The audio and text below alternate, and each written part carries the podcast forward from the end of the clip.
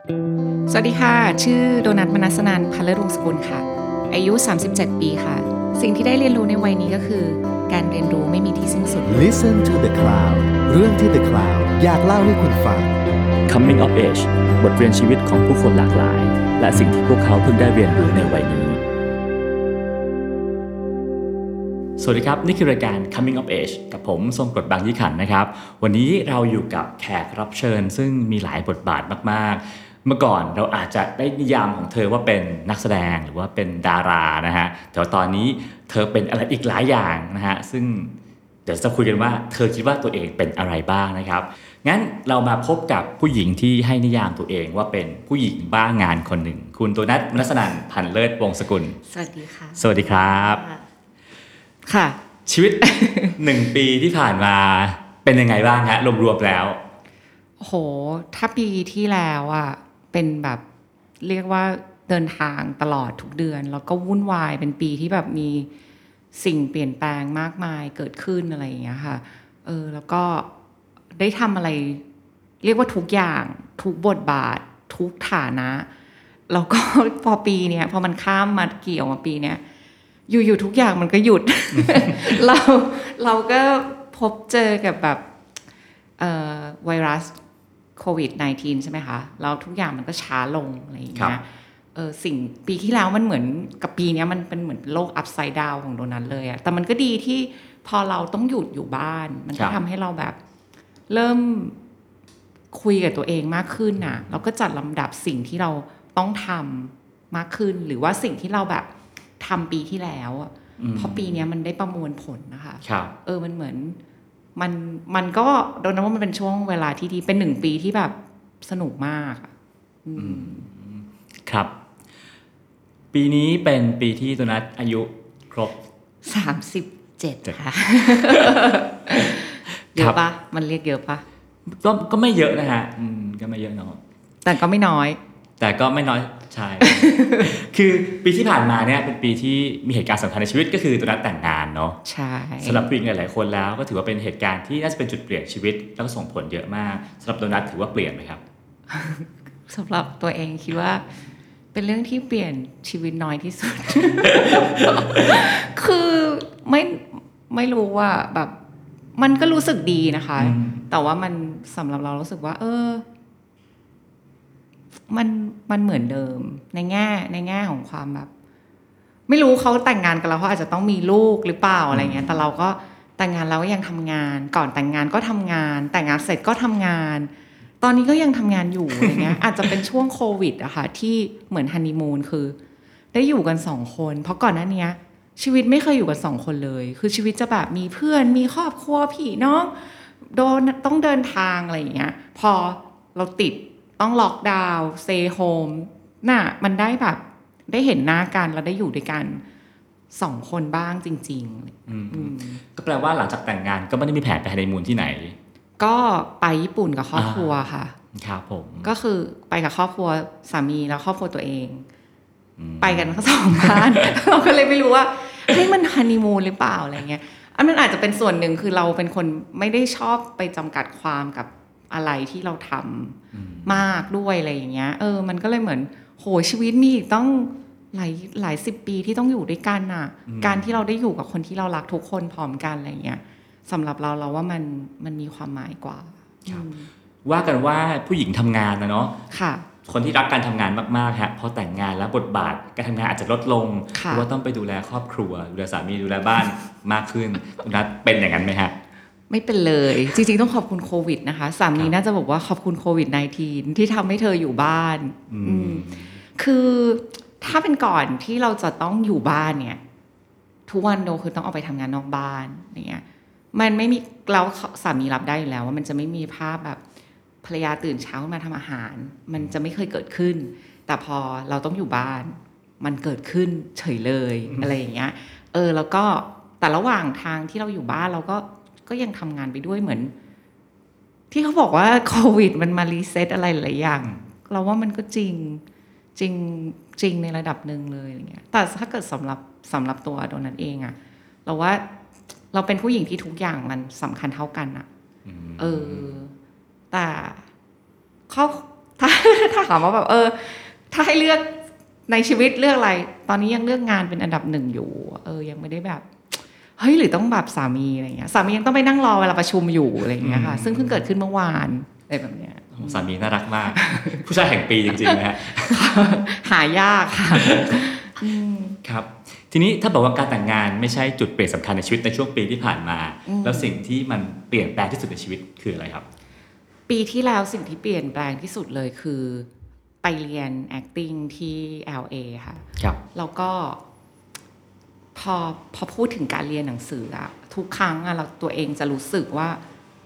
มันเรียนตอนอายุเท่าเนี้ยมันได้หรออะไรเงี้ย ปีที่แล้วก็คือสามสิบหกใช่ไหมครัคะบแล้วก็ตอนที่ตัดสินใจจะไปเรียนอะเออผู้ชายยังไม่ได้ขอแต่งงานอืมอันนั้นก็ไปได้ไม่ต้องคิดอะไรอยู่แล้ว เสร็จเขาก็เขาอยู่ๆเขาก็ขอแต่งงานตอนที่จะไปเรียน ครับ ก็ก็เลยต้องบอกเขาว่า ฉันก็ยังต้องไปเรียนอยู่นะ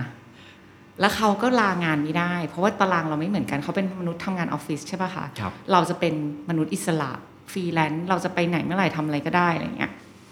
เราก็เลยไป มัไปก็นานไหมฮะ ไปจริง ๆ เรียนอะ มันเรียนประมาณหนึ่งอาทิตย์เองไม่ได้ไม่ได้เรียนยาว แต่โดนเรียนเป็น private class อะไรเงี้ยค่ะ ก็ไปแต่มันเป็นเหมือนแบบอีกสองเดือนจะแต่งงานอะพี่กองทุกคนก็บอกว่า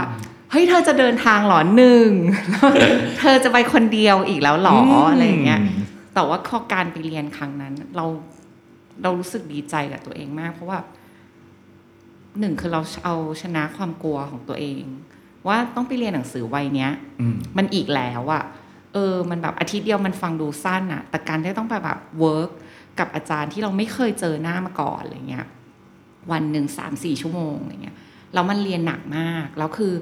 ฮอลลีวูดมันโหดจริง ๆ ค่ะ การการ train แล้วก็การที่จะ เรียนรู้ process การแสดงอะ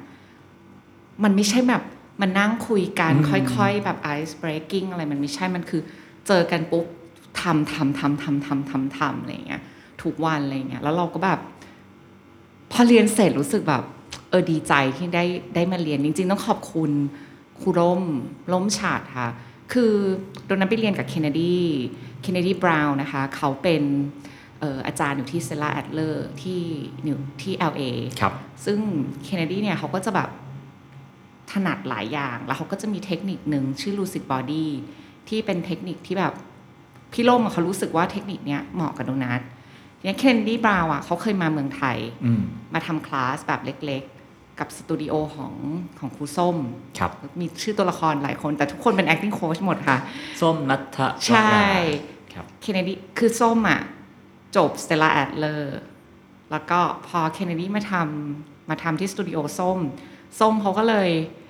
เออพี่ล่มเขาก็เลยได้รู้จักเคนเนดีแล้วเขาก็บอกว่าอยากให้เคนเนดีได้เจอโดนัทแล้วอยากให้โดนัทได้เรียน พอเวลาที่เมืองไทยมันไม่ได้ ความประสาทของเราเราก็เลยบินไปเองก็ไปเรียนแล้วเราก็พบโลกใหม่ พบสิ่งที่เราไม่เคยเจอ ไม่เคยแบบ เอาจริง ๆ พี่ก้องแบบตลอดการทำงานตั้งแต่อายุสิบเจ็ดยี่สิบปีอะอืมดังนั้นว่าเดนไม่เคยมีโมเมนต์นี้ จนกระทั่งแบบได้เจอเขาแล้วได้เรียนกับเขาอะค่ะมันคือคอร์สชื่ออะไรฮะ คือเอิ่มเทคนิคของเคนเนดีที่เราชอบชื่อ lucid body แต่ตอนที่เราไปเรียนอะเรามันเหมือนเราเรียนหลายอย่างผสมกัน เนื่องจากเขาก็จะเห็นเราเขาก็จะรู้แหละก่อนที่เราจะเจอเขาก็ต้องมีการคุยอีเมลอะไรอย่างเงี้ยกันใช่ไหมคะ เขาก็จะรู้จักเราประมาณนึงว่าโอเค เราเป็นนักแสดงที่ผ่านผ่านการทำงานมานาน เขาก็จะไม่มานั่งแบบเริ่มต้นอืมที่ศูนย์อะไรเงี้ยเขามาถึงเขาก็จะโยนแบบฝึกหัดให้เราทำแล้วก็เทคนิคที่เราต้องฝึกหรือค้นหาอะไรอย่างเงี้ยทีนี้พอโดนัทไปเรียนกับ Kennedy ตอนนั้นอยู่ LA สองอาทิตย์ แล้วก็กลับใช่ปะพอกลับมาจนถึงทุกวันเนี้ยอืมยังเรียนออนไลน์กับเขาอยู่ ก็สักปีหนึ่ง แล้วอะไรเงี้ยที่แบบทำมาตลอด เพราะแบบ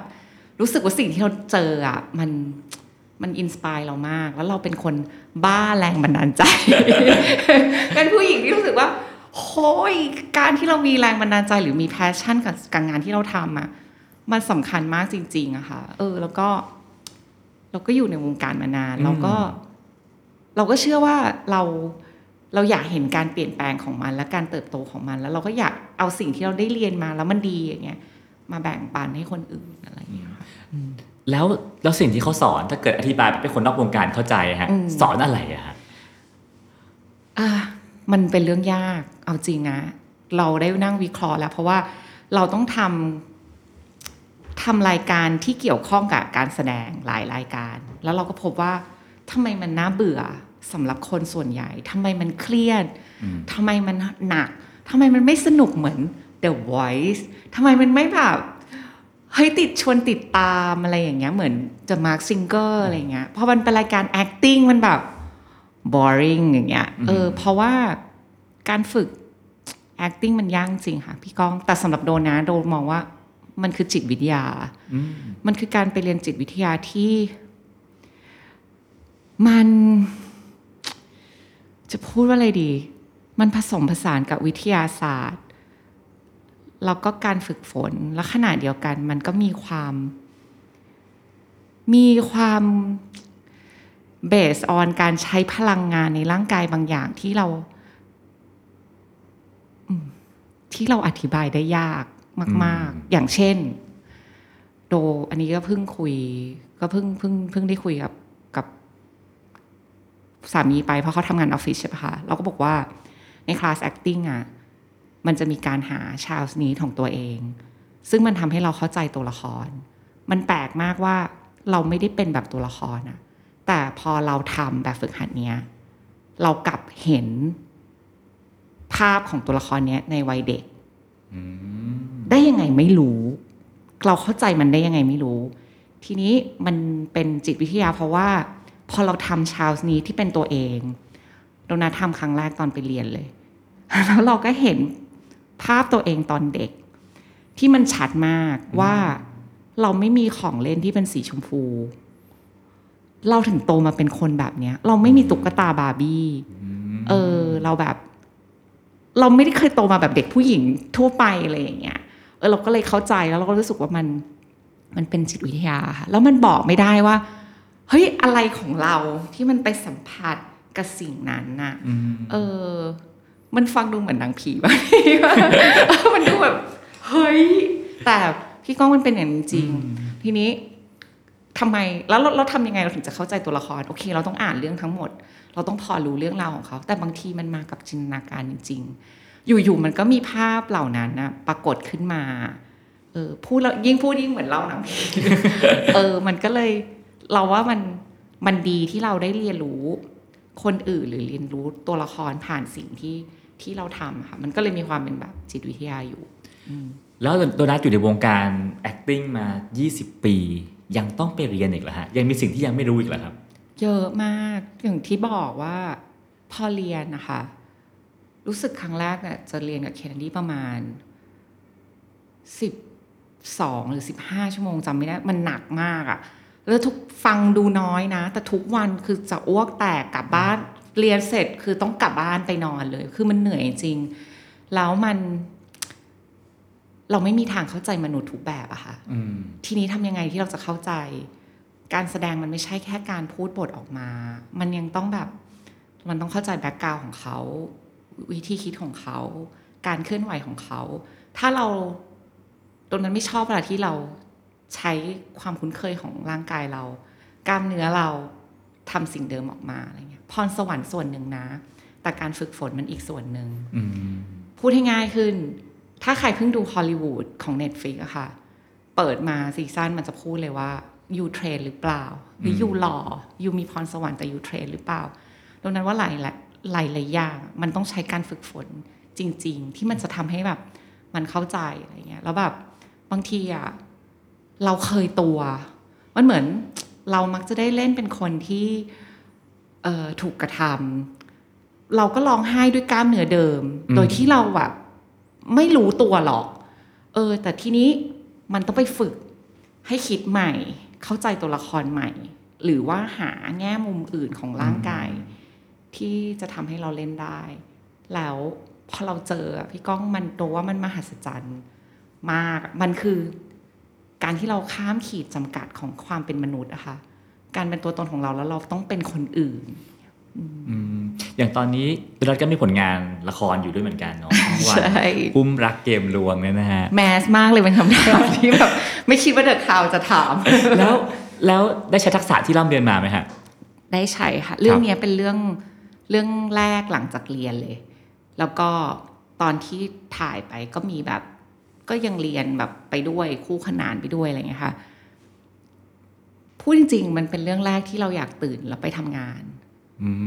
มทำไมอะครับ มันสนุกในในการได้ทำสิ่งที่เรา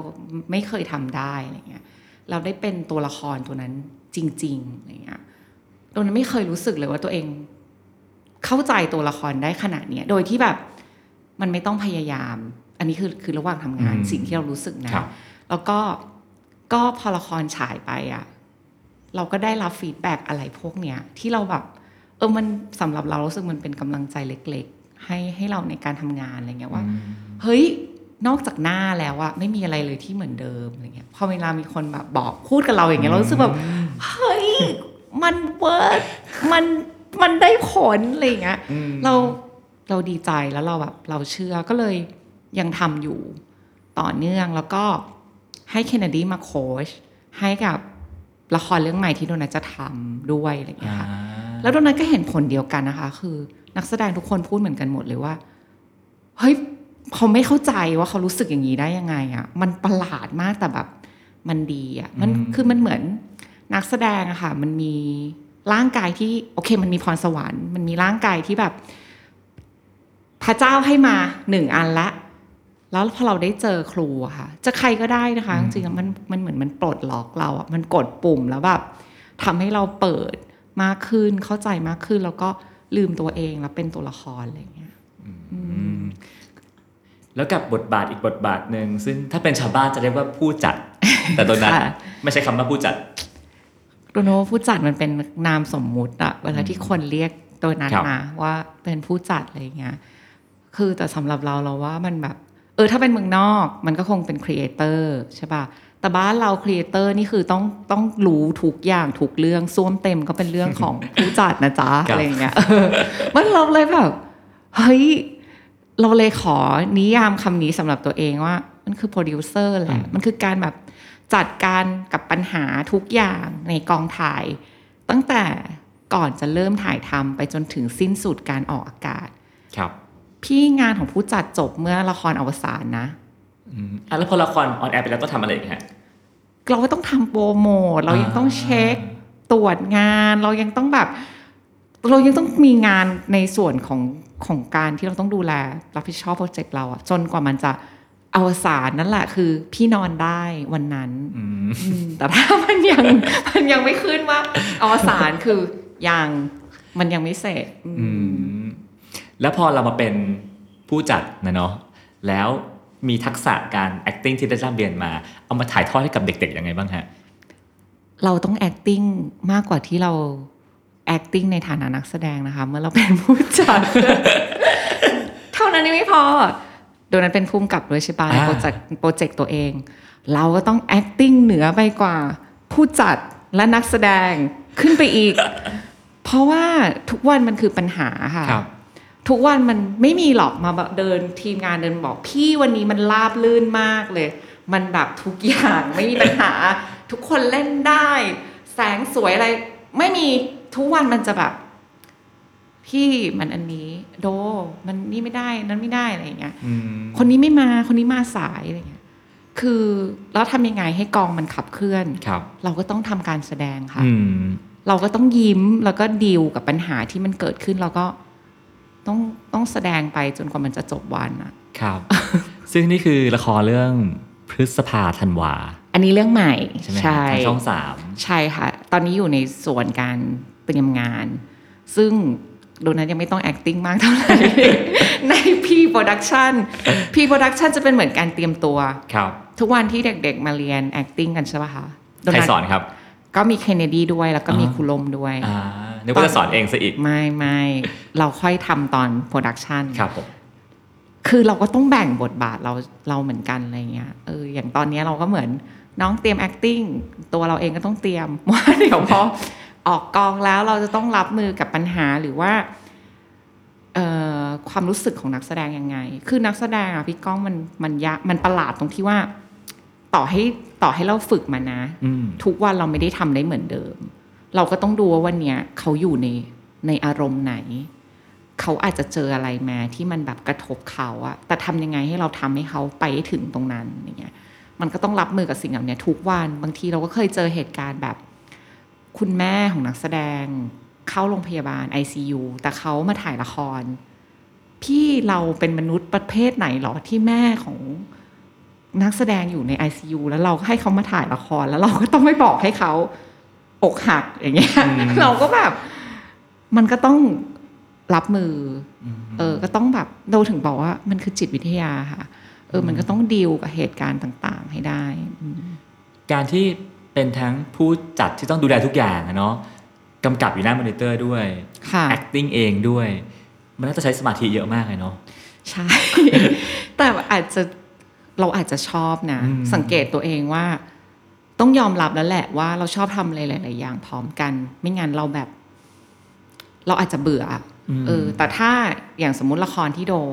เป็นผู้จัดด้วยแล้วก็กำกับด้วยเนี่ยพอถึงเวลาหน้าเซตวันที่ถ่ายอะค่ะ เราจะไม่เมเนจแหละครับเราก็จะไปโฟกัสเรื่อง acting อะไรเงี้ย ตอนนี้ก็พยายามแบบ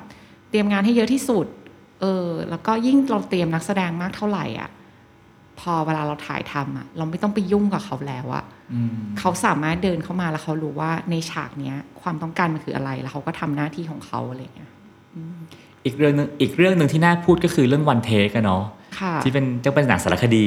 ของค่ะ BNK ใช่ไหมฮะ ความยากน่าจะยากกว่าละครหรือเปล่าฮะโหยากมาก ไม่อยากจะเชื่อเลยว่าตัวเองทำเสร็จได้ยังไงอะคือมันยากจริงแล้วก็ มันก็มีข่าวลือมากมาย ครับว่าตอนที่มันไม่เสร็จว่าโดนัทไปแต่งงานบ้างอะไรเงี้ยก็มีคนส่งมาให้อ่านอะที่บ้านอย่างเงี้ยว่าเธอเขาบอกว่าเธอทำหนังไม่เสร็จเพราะเธอไปแต่งงานแล้วก็แบบมันมันยากด้วยหนึ่งตอนที่ได้รับการติดต่อโจทย์นี้มาใช่ไหมคะแล้วมันเป็นวันเทคเออเออยังไม่เป็นวันเทคตอนนั้น เพราะแล้วมันเป็นเนื้อหามันจะต้องเล่าเรื่อง BNK48 กับการเอ่อมี general election ครั้งแรกโอ คือทีเนี้ยจริง ๆ คนอาจจะไม่รู้ว่า ตอนนี้โดนัทพยายามจริง ๆ เปลี่ยนแล้วแหละว่า เรารู้เราเห็นแล้วว่าเราเราชอบ documentary มากกว่า feature film ครับเอออาจจะไม่ได้ทำ feature film อีกอะไรเงี้ย อาจจะแบบเปลี่ยนมาทำ documentary แทนมากกว่าอะไรเงี้ย ทีนี้พอต้องทำอะโจทย์แรกสำหรับเราเลยคือ เราจะทำยังไงให้เราเล่าสารคดีเรื่องนี้แล้วมันเป็น เป็นคอนเทนต์ที่มันดูได้สำหรับทุกคนนะอืมเพราะเราเองก็ไม่ได้รู้จักว่าเอ้ยน้องน้องกลุ่มนี้แบบเขาทำอะไรยังไงมาบ้าง เรารู้ว่าโอเคเขามีเพลงคุกกี้เสียงไทายที่มันดังอะไรเงี้ยทีนี้พอเราต้องทำกันบ้านถึงวงค่ะ เราก็เจอว่าทุกอย่างอยู่ในอินเทอร์เน็ต เพราะเขาต้องเขาต้องบอกความเคลื่อนไหวของชีวิตเขาอะไรอย่างเงี้ยค่ะ ก็ต้องมาหาอีกว่าเราจะเล่าเรื่องเด็กผู้หญิง 51 คนในขณะนั้นน่ะนะคะ ที่ต้องกำลังทำการแข่งขัน การเลือกตั้งครั้งแรก ซึ่งเป็นโจทย์ของ official ว่าต้องเล่าอันนี้เป็นเส้นหลัก แล้วเราจะเอา footage มาจากไหนอืมในการมาให้คนได้เห็นด้านมุมอื่น แล้วเราจะเล่าเรื่องอะไรบ้างอะไรอย่างเงี้ยค่ะทีนี้ตอนนั้นก็เลยอะพอเรามี main plot ว่าต้องเล่าเรื่องการแข่งขัน general general election ครั้งแรกเนี่ย เส้นคู่ขนานที่จะทำให้เราเห็นน้อง ๆ มากที่สุดอะ ตอนนั้นก็บังเอิญว่านึกถึง acting นึกถึง acting class ว่ามันน่าจะขับอะไรบางอย่างอืมของตัวน้องๆออกมา แต่อย่างที่เล่าให้พี่ก้องฟังตอนต้นว่า acting ไม่ใช่เรื่องง่าย เราว่างทางที่ถ่ายทำอะโดยนั้นว่าน้องๆ ก็ไม่เข้าใจหลายจังหวะว่าแบบนี่ฉันทำอะไรกันอยู่อะไรอย่างเงี้ย หรือแม้แต่ทีมงานก็งงว่า แล้วมันสองมันเป็นหนังได้ยังไง ทุกวันพี่หญิงนิรมนรอสถ่ายถามโดทุกวันว่า เฮ้ยโด มันใช่อยู่ใช่ป่ะที่พี่ถ่ายไปโดจะไปใช้ตัดได้ใช่ไหมโดแบบได้ คือเรามอง acting อะว่ามันมันมันสามารถขับความรู้สึกอะไรในใจของของทุกคนออกมาได้อะแล้วมันทำอย่างนั้นจริง ๆ acting ทำหน้าที่นั้นจริงคือทำ acting class ให้น้องๆเขา มาเรียนแล้วถ่ายสิ่งนั้นแหละฮะๆใช่ค่ะ เราก็เซตอัพอ่าว่าเราจะมีการเรียน acting class แล้วเราก็ถ่ายโดยไม่บอกแล้วก็เรียนจขาริงๆถูกปะเรียนจริงอ่าเรียนจริงจัง เรียนโหดมากเรียนเด็กๆคือแบบ นี่ฉันทำอะไรอยู่ แล้วก็มีกล้องแล้วก็ไม่บอกว่าทำอะไรอ่าไม่บอกไม่พูดด้วยไม่อะไรทั้งสิ้นแล้วมันก็ยาก มันยากจริงแต่ว่าโดนัทได้ได้เห็นมุมอื่น ๆของเขาอะ แล้วมีหลาย ๆ คนเลยที่โดนัทรู้สึกว่า โหเขามีอะไรมากกว่าที่เราเห็นความน่ารักของเขาอะไรเงี้ยขณะเดียวกันมันก็เปิดเผยสิ่งที่ซ่อนอยู่ในใจของเขาอะพอเราทำ acting class เสร็จใช่ปะคะ เราก็เป็นคนแบบไหนไม่รู้เหมือนกันว่า เขาก็ประกาศผลครั้งที่หนึ่ง เราก็จับน้องๆมาที่ถูกผ่านการกดดันทั้งวันมาแล้ว แล้วพอรู้ผลว่าตัวเองอยู่ตรงไหน เราก็จับมาสัมภาษณ์ต่ออีก เราเป็นคนยังไงก็ไม่รู้เราเราก็แบบ เราก็เห็นใจเขามากๆ แต่มันเล่าเรื่องการแข่งขันนี้ไงแต่มันทำให้โดนัทเชื่อว่าเก้าสิบเปอร์เซ็นต์นะคะพี่ก้อง เขาไม่เป็นเหมือนที่เขาเป็นที่อื่นเลยอ่าเราได้สิ่งนั้นจริงๆเราแบบไม่เราน้องบางคนเปิดใจโดยที่เรายังไม่ได้ทำอะไรอืมอะไร มันเลยมันก็เลยโดนว่ามันเป็นความน่าสนใจของสารคดีเรื่องนี้ใช่ที่ตอนเนี้ยเรายังไม่มีกำหนดฉายเรายังรออยู่ว่าเราจะไปทางไหนดีฮะอืมซึ่งแค่พอฟังว่า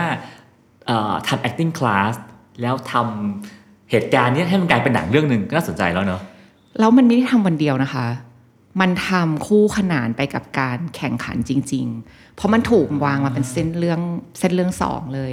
ขณะเดียวกันเราก็เติมมุมอื่น คือเราก็มีมุมมองของคนอื่นมา หรือเรื่องบางเรื่องที่น้องพูดเองไม่ได้อะไรเงี้ยเราก็ลองเอาเปอร์สเปกทีฟคนอื่นมา มาพูดดูอะไรเงี้ยค่ะ คือถ้าถามเราว่าแล้ววันทำไมอ่านอย่างเงี้ยทำไมถึงชื่อวันเทคที่โดนัทตอนแรกอะมันไม่ได้ชื่อนี้แล้วมันเปลี่ยนครับ ตอนที่คิดถึงคำว่าวันเทคเพราะว่า หลาย ๆ ครั้งในในหนังอะหลาย ๆ เหตุการณ์อะเราคุยกันเทคเดียวจริงอืมๆเขาไม่สามารถเดิน กลับมาแล้วบอกโดนัทว่า พี่หนูขออีกเทคอืมไม่มีไม่มีใครทำอย่างนั้นพูดจริงๆ แล้วเขาไม่รู้ด้วยซ้ำว่ามันจะออกมาเป็นหนัง ในตอนที่เขาทำสิ่งนี้อืมใช่ มันก็ยิ่งกว่า acting เออเหมือนเหมือนว่า acting กลายเป็นแกนหลักของทุกงานของตัวนัทหมดเลยเนอะตอนเนี้ย อืม มันวันเทคเนี่ยบังเอิญจริง ๆ ค่ะ แต่แต่ตอนเนี้ยโดนัทว่ามันโดนัทสนุก จริง ๆ กับการทำงานตรงนี้ แล้วโดนัทแบบโดนัทพูดได้เต็มปากว่าโดนัท appreciate วงการมาก ๆ ในตอนนี้อะไรเงี้ยโดนัทแบบตื่นเต้นเวลาที่โดนัทดูงานของนาดาว แล้วเขาฝึกเด็กเขา เขาทำให้เด็กที่ทุกคนที่ดูธรรมดามาก น่าสนใจมากอะไรเงี้ยโดนัทชื่นชมอะว่าเราเราน้องๆทำงานได้ต่ออะไรเงี้ย เรารู้สึกว่า เรา appreciate มันมาก แล้วเราอยากเราว่ามันเป็นจุดเปลี่ยนสำคัญของวงการเหมือนกันนะคะ พี่ก้องแล้วเราก็อยากค่อย ๆทำมันไป แล้วก็ เราก็ยังเห็นภาพตัวเองอยู่ตรงนี้อีกนานอะมันก็เลยมันก็คงดีถ้ามันเกิดการเปลี่ยนแปลงเล็ก ๆ แล้วมันแบบสามารถทำไปได้เรื่อย ๆ ต่อเนื่องอืมอยากขยับขยายเป็นโรงเรียนสอน acting จริงจังนะเอ่มเพื่อจะเป็นโค้ชตัวนัทต่อ จริง ๆ คิดนะคะ ว่าถ้ามันไม่ได้มีโควิดอะอาจจะไปเรียนแบบบ้าบอกว่านี้อะไรเรียนเงี้อียกใช่ตอนนี้ก็ก็ยังเรียนกับเคนเนดีอยู่ส่วนตัวของตัวเองทุกเดือนอะไรเงี้ยแล้วก็เริ่มเรียนอันอื่นบ้างอะไรเงี้ยเริ่มแบบ ไปลองดูสตูอื่น เริ่มไปโรงเรียน voice training อะไรอย่างเงี้ยเรารู้สึกว่าว่ามันดีแล้วสุดท้ายอะค่ะดังนั้นว่า acting มันคือ มันอยู่ในตัวตนเราทุกทุกคนแหละเออ แล้วก็ acting มันก็คือ นิสัยลักษณะของคนของมนุษย์อะ เพราะฉะนั้นโน้ตว่ามันไม่ได้ใช้ในทีวีโน้ตก็ต้องใช้ในที่อื่นอะไรอย่างเงี้ยวันนี้ที่เรานั่งกันอยู่ตรงนี้ เราก็ acting กันอยู่นะคะนะฮะมันก็ต้องมีบ้างอ่าเพราะมันเป็นบทบาทใช่ใช่ของเราที่เราต้องทำไงอืมอืมแล้วจากการได้ไปเรียนหนังสืออีกครั้งหนึ่งฮะค่ะมันส่งผลอะไรกับชีวิตมากที่สุดฮะคิดว่า มันก้าวข้ามขีดจำกัดของตัวเองอืมแล้วก็โดนว่าความรู้มันไม่มีที่สิ้นสุดอะค่ะ เออ มันโดนนั้นว่าเราเรายังโง่อยู่เมื่อเทียบกับอะไรอีกหลาย ๆ อย่างอะไรเงี้ย แล้วมันมันไม่มีอะไรเสียหายที่เราจะออกไปเรียนอะไรเงี้ยค่ะ เออ เราเลยคิดว่าโคตรดีเลยที่มันมีโควิดในจุดหนึ่งอะมันแบบเออ พี่ก้องโดไม่เคยคิดว่าวันโดโตมาแบบ โดไม่ชอบอ่านหนังสืออแต่วัยเนี้ย สิ่งที่โดทำคืออ่านหนังสือ อ่านหนังสือออนไลน์ กลับไปเรียนเรียนออนไลน์อะไรเงี้ย แล้วแบบแล้วเราเราก็เลย เลยเลยรู้สึกว่า เออมัน การศึกษามันแบบมันยิ่งใหญ่อะอืมแล้วแล้วสำหรับคนที่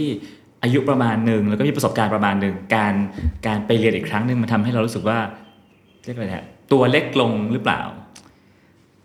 อันนี้เรารู้รู้สึกอยู่ตลอดอยู่แล้วค่ะอาจจะส่วนหนึ่งเพราะว่าเราเป็นผู้หญิงด้วยอะไรเงี้ยที่โอเคมันมีเรื่องความเหลื่อมล้ำอยู่แล้ว แล้วมันทำให้เราต้องพิสูจน์ตลอด เออ เราก็เลยจะบอกตัวเองอยู่ตลอดว่า เราเล็กมากอะไรเงี้ย หรือแบบ โอเคงานที่โดนัททำมันมันแมสมาก แล้วก็ มันเป็นงานเบื้องหน้ามาตลอด เพราะวันหนึ่งที่เปลี่ยนมันเป็นเบื้องหลังอะ เราก็จะรู้ตัวอยู่ตลอดว่า เราจะถูก ถูก challenge ด้วยเรื่องนี้อยู่ เรื่องเราก็เลยต้องรู้สึกว่าเราตัวเล็กยิ่งเราตัวเล็กมากที่สุดเท่าไหร่อะค่ะ มันมันยิ่งดีอย่างเงี้ยเรายิ่งต้องทำมากขึ้นอืมครับผมอะมาถึงคำถามสุดท้ายแล้วนะครับ รักตัวเองอะไรที่สุดในวัยนี้ฮะรักตัวเองเลยที่สุดค่ะก็คงรักความบ้าบอของตัวเองอะความแบบ ไม่มีอะไรที่เราจะ ถ้าเราไม่อยากทำอะไรเราไม่ทำอืมแต่ถ้าอะไรที่เราจะทำอะเราจะทำไปจนแบบสุด พลังความสามารถอะไรอย่างเงี้ยค่ะ เออ ก็เลยรู้สึกว่า เออ ก็ก็ชอบที่ตัวเองแบบทำอะไรก็ได้อะไรเงี้ย แล้วก็ดูนั้นว่า เออแอนต้องเล่าอันนี้ตอนนี้เราชอบ เราเคยไปงาน film festival อันหนึ่งที่อินเดีย เขาก็มีเวทีที่ถกกันเรื่องว่า ความเหลื่อมล้ำของผู้หญิงในแวดวงหนังละครครับกับผู้ชายอะไรเงี้ย เราก็บอกว่ามันแปลกที่เราไม่รู้สึกแบบนี้ในประเทศเราอืมมันก็แบบมีการคุยกันหลายประเทศนะคะ อินเดีย ฟิลิปปินส์มาเลอะไรเงี้ย และอีกฝั่งไทยก็บอกว่า เราไม่รู้สึกว่าเราโดนแบบ เราโดนกดดันหรือเราโดนผู้ชายแบบว่ามีอำนาจเหนือเราอะไรเงี้ยเราไม่รู้สึก แล้วเราเราคิดว่ามันคงเป็นเพราะความบ้าของเราอะที่เราแบบ เราไม่แคร์อะเออ เราทำงานเราก็ทำแล้วเราก็ทำสิ่งที่เรารักแล้วอันนี้มันมันเลยดูแล้วมันเป็นสิ่งที่เราชอบตัวเราเองมากที่สุด แล้วก็เออจะต้องยังต้องทำแบบนี้ต่อไปอืมฮะก็หวังว่าจะมีพลังความบ้านี้ไปอีกนานสี่สิบค่ะตอนนี้คิดว่าน่าจะประมาณสี่สิบแล้วก็เกษียณๆอืมโหเร็วมากนะฮะทำไมล่ะฮะ ก็เมื่อกี้พี่ก้องเพิ่งเล่าเรื่องพี่เป็นเอกว่าเขาก็เอออยู่เชียงใหม่แล้วก็เราก็ไม่รู้ว่าเราจะแบบบ้าไปได้อย่างนี้ไปได้อีกนานหรือเปล่าอะไรอย่างเงี้ยค่ะตอนนี้ยังสนุกอยู่แต่ว่า เออสี่สิบอาจจะทำอะไรช้าลงบ้างอะไรอย่างเงี้ยอืมครับผม และทั้งหมดนี้ก็คือสิ่งที่โดนัทได้เรียนรู้ในวัย 37 ปีครับผมก็ขอบคุณโดนัทมากนะครับ ที่ให้เกียรติแต่คลาวหวังว่าโอกาสหน้าจะได้มาเจอกันอีกนะครับ ขอบคุณค่ะ ขอบคุณครับ ติดตามเรื่องราวดีๆ และรายการอื่นๆจาก The Cloud ได้ที่ readthecloud.co หรือแอปพลิเคชันสำหรับฟังพอดแคสต์